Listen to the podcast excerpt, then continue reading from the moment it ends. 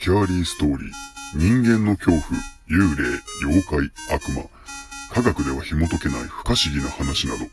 そういった怖い話を読み解いて、最終的に自分たちで怖い話を作ってみよう。という内容です。はい。始まりました。スキャーリーストーリー。スキャスト。今回の話は昔僕が実際に体験した、まあ、ライトホラーそこまで怖い話でもないんですけど僕の実体験をお話ししたいと思います、まあ、勝手にタイトルを決めてみたんですけど軽い気持ちで。皆さんも軽い気持ちで心霊スポットだったりあと廃墟そういったところに遊びに行ったことがあると思うんですけど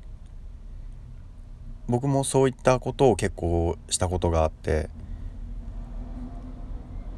それで自分に起こってしまった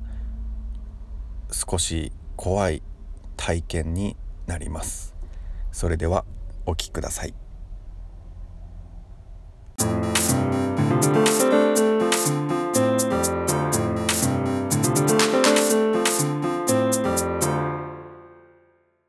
これは私が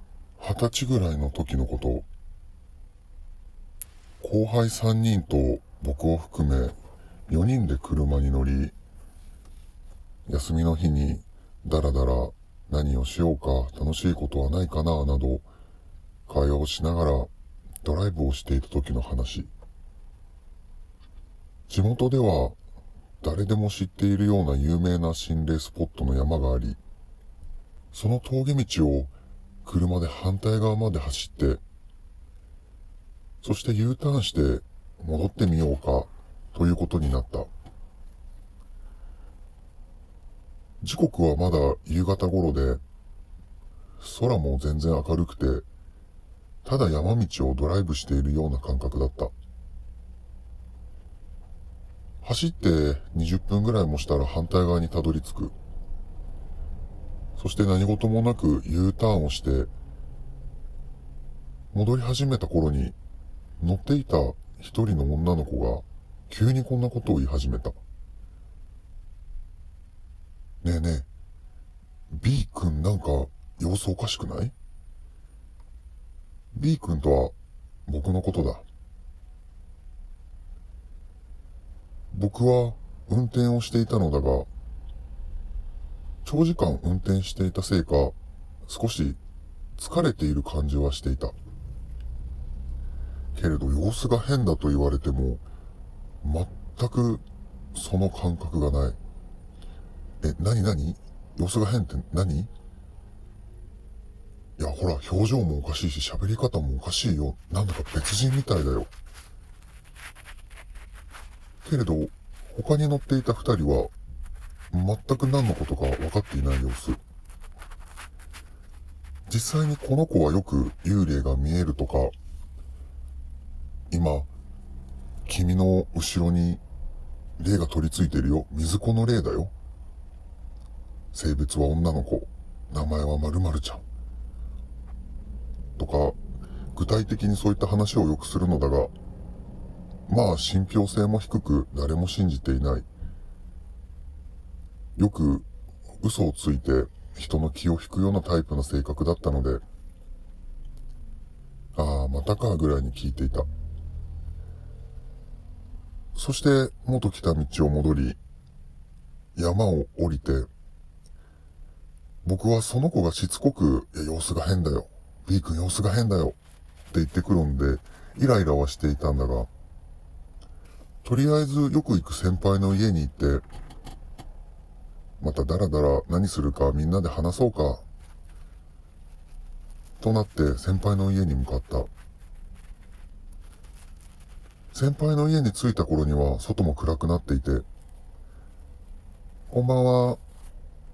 先輩の家には先輩の弟と、僕たち4人も顔見知りの友人が数名集まっていた。そして先輩にさっき会ったことを話した。すると先輩は、急に怖い顔つきになり、今からお祓いしてやるから。俺んち実家が神社だから、お祓いとかできるから。ちょっと背中向けて。あ、なんだなんだ。今まで先輩からそういった話は聞いたことがなかったのに、急にお祓いをするとか言われた。そして、数名集まっている部屋で電気を消し、先輩がどこからか数珠を持ち出してきて手にはめた。そして、うつむいている僕の背中をトントントントントントントントン魔法陣のようなものを描きながら、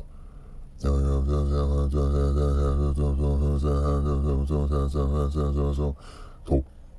お経のようなものを読んでいる。僕は、ああ、なんだ。今日薬日か。なんだな今日のこの日は。と頭の中では冷静に不思議がっていたのだが。そして先ほど僕の様子がおかしいと言っていた女の子も、子供の霊が、子供の霊がついてきたんだよ。などと横で言っている。そしてそれが5分だか10分ぐらいだか続いて、お経も終わり、よしじゃあ電気をつけようかとなった時に、先輩の弟が、当時でいう、携帯、スマホがない時代なので、ガラケー、ガラケーでフラッシュを焚いて面白がって僕の写真を撮った。そして電気がついて、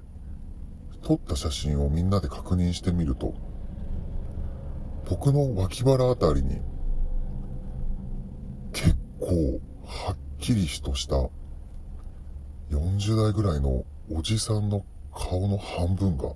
薄く映っている。消せ消せお前それ消せよ先ほどまでお経を読んでいた先輩が怒鳴り散らす。そして何人かを見れないまま、後輩はしぶしぶその画像を消した。僕もしっかりと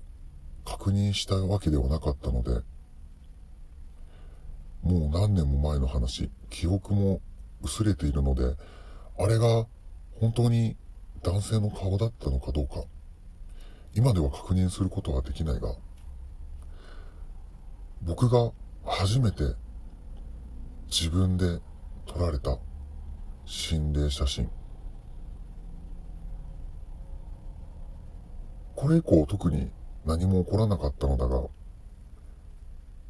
今でもあの日のことを覚えている。軽い気持ちで心霊スポットなどに行くと、一度はこういった体験をしてしまうのかもしれな。い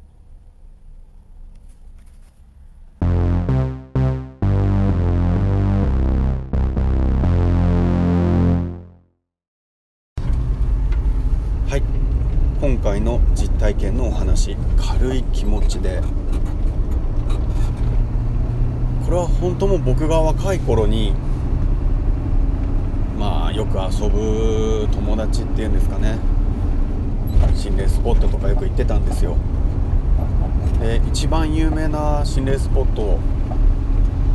まあ、あまりに有名すぎて怖さも薄れているというかまあ初めて行く場所でもなかったんでそこに友人と行った時にほんと一人一緒に乗ってた人が急になんか僕が僕じゃないもう取りつかれてるみたいなことを言い始めるんですよ。でほんと普段からあ今今そこに霊がいるよって言いながらポケットからライターを取り出して火をつけて風でライターの火なんて揺れるじゃないですか。その揺れている火を見つめながらほらほら話しかけているよ。とか。で結構話も下手なんでコロコロコロコロ言っていることが変わったりとかする子だったんでまあ幽霊が見えるっていう人は世の中にはいるんだろうけどこいつはちょっと口悪いですけどまあ嘘ばっかり言ってるやつだなって。まあみんなもそんな風に見ていたというかそういう子だって知っていたんでまあ悪気はないと思うんですけどでもそれが何とも思っていなかったのにそのまま流れで先輩の家に行ったらその話をしたらほんと急に今まで全く聞いたことなかったんですよ。実家が神社だからお祓いができるとか。もうほんとそれまでそれ以降もお祓いとか先輩がそういった話したのがその一度だけだったんですけどもう夜多分8時とか9時頃だったと思うんですけど部屋を暗くして、まあ、人がいっぱいいるんで恐怖心とかも全くないんですけどもう背中をトントントントンこう数珠を持った手で叩いてくるんですよ。でこの五芒星っていうんですかね星のようなそういった魔法陣みたいなのを描くように背中をトントントンと結構強めに叩いてきてでお経のようなものをこう唱えてるんですよ。正直笑ってるクスクス笑ってるやつもいましたし僕も笑いそうなのを我慢しながら、ま、すごい慕っていた先輩だったんででも本当その後ふざけてなんで写真を撮ろうと先輩の弟くんが思ったのかも分かんないんですけどまあなんか写ったら面白いんじゃないぐらいな結構チャラい子だったんで。でフラッシュバッて焚いて写真を撮ってでみんなで見るじゃないですか。したら結構昔のことなんであんまり記憶には残ってないんですけどほんとそこに顔半分のおっさんらしき顔が薄くとは言ったんですけど結構はっきり映っててみんな一瞬黙ったんですよシーンとなって。そのシーンとなった時に先輩がすごい大きい声で怒鳴ってきたんで「消せ消せ」って。もう弟くんもびっくりしながらもすぐ消したんですよ。なのでもうそれ以降確認もできないですし実際見れなかった人もいるんでその場にいたんですけど、あ、れが何だったのか。でもさっき幽霊が見えるって言ってた女の子は子供の霊だ子供の霊だって言ってたんですけど実際映ったのはおじさんの霊でした。これは本当今でも笑い話ですね。でもその霊、まあ、お祓いしてもらったから取り付いてたのがどっか行ったのかなどうなのかなってそこまで僕は深く考えなかったんですけどまあ、面白半分でそういうところに行ったらその面白がっている心につけ込んで幽霊がくっついて家までついてくることがあるからあんまり行かない方がいいよって先輩に軽く怒られました。はいそれでは一旦ブレイクに入ります。スキャーリーストーリースキャスト。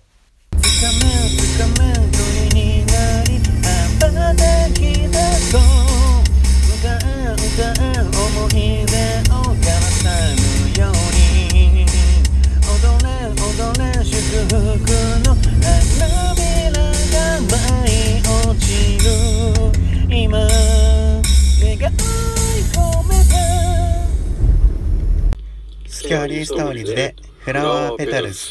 絶賛発売してません。まあ以前も少しお話ししたと思うんですけど心霊スポットっていうところはやはり新しい場所新しいものではないようなところが結構多かったりするんで幽霊とかではなく危険性の高い場所廃墟もそうですよね。危ないところなのでまあ行かない方がいいとは僕は言っておきます。あとは自己責任ですね。実際まあ廃墟のサイトにも書かれていたりとかもするんですけど不法侵入実際に人がいたり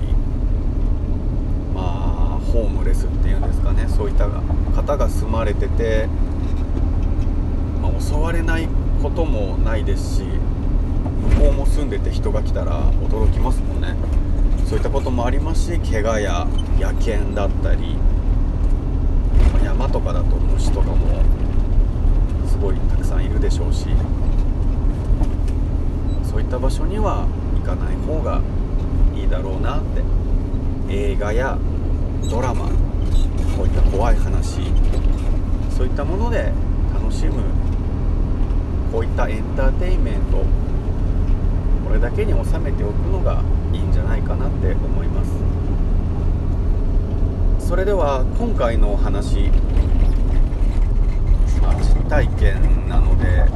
どうしようかなとも思ったんですけど一応スキャストブックに閉じたいと思います。なかなかないとは思うんですけどいや私も俺もこういった心霊体験をしたことがあるよ。そういった話などがあれば是非 Twitter の方でもお便りでもいただければこれからのすごい怖い話を作る。その内容の一部に活用させていただければなと僕の知識の一つとさせていただきたいなと思います。またご意見ご感想もお待ちしておりますので是非次回もお楽しみくださいスキャーリーストーリースキャストご視聴ありがとうございました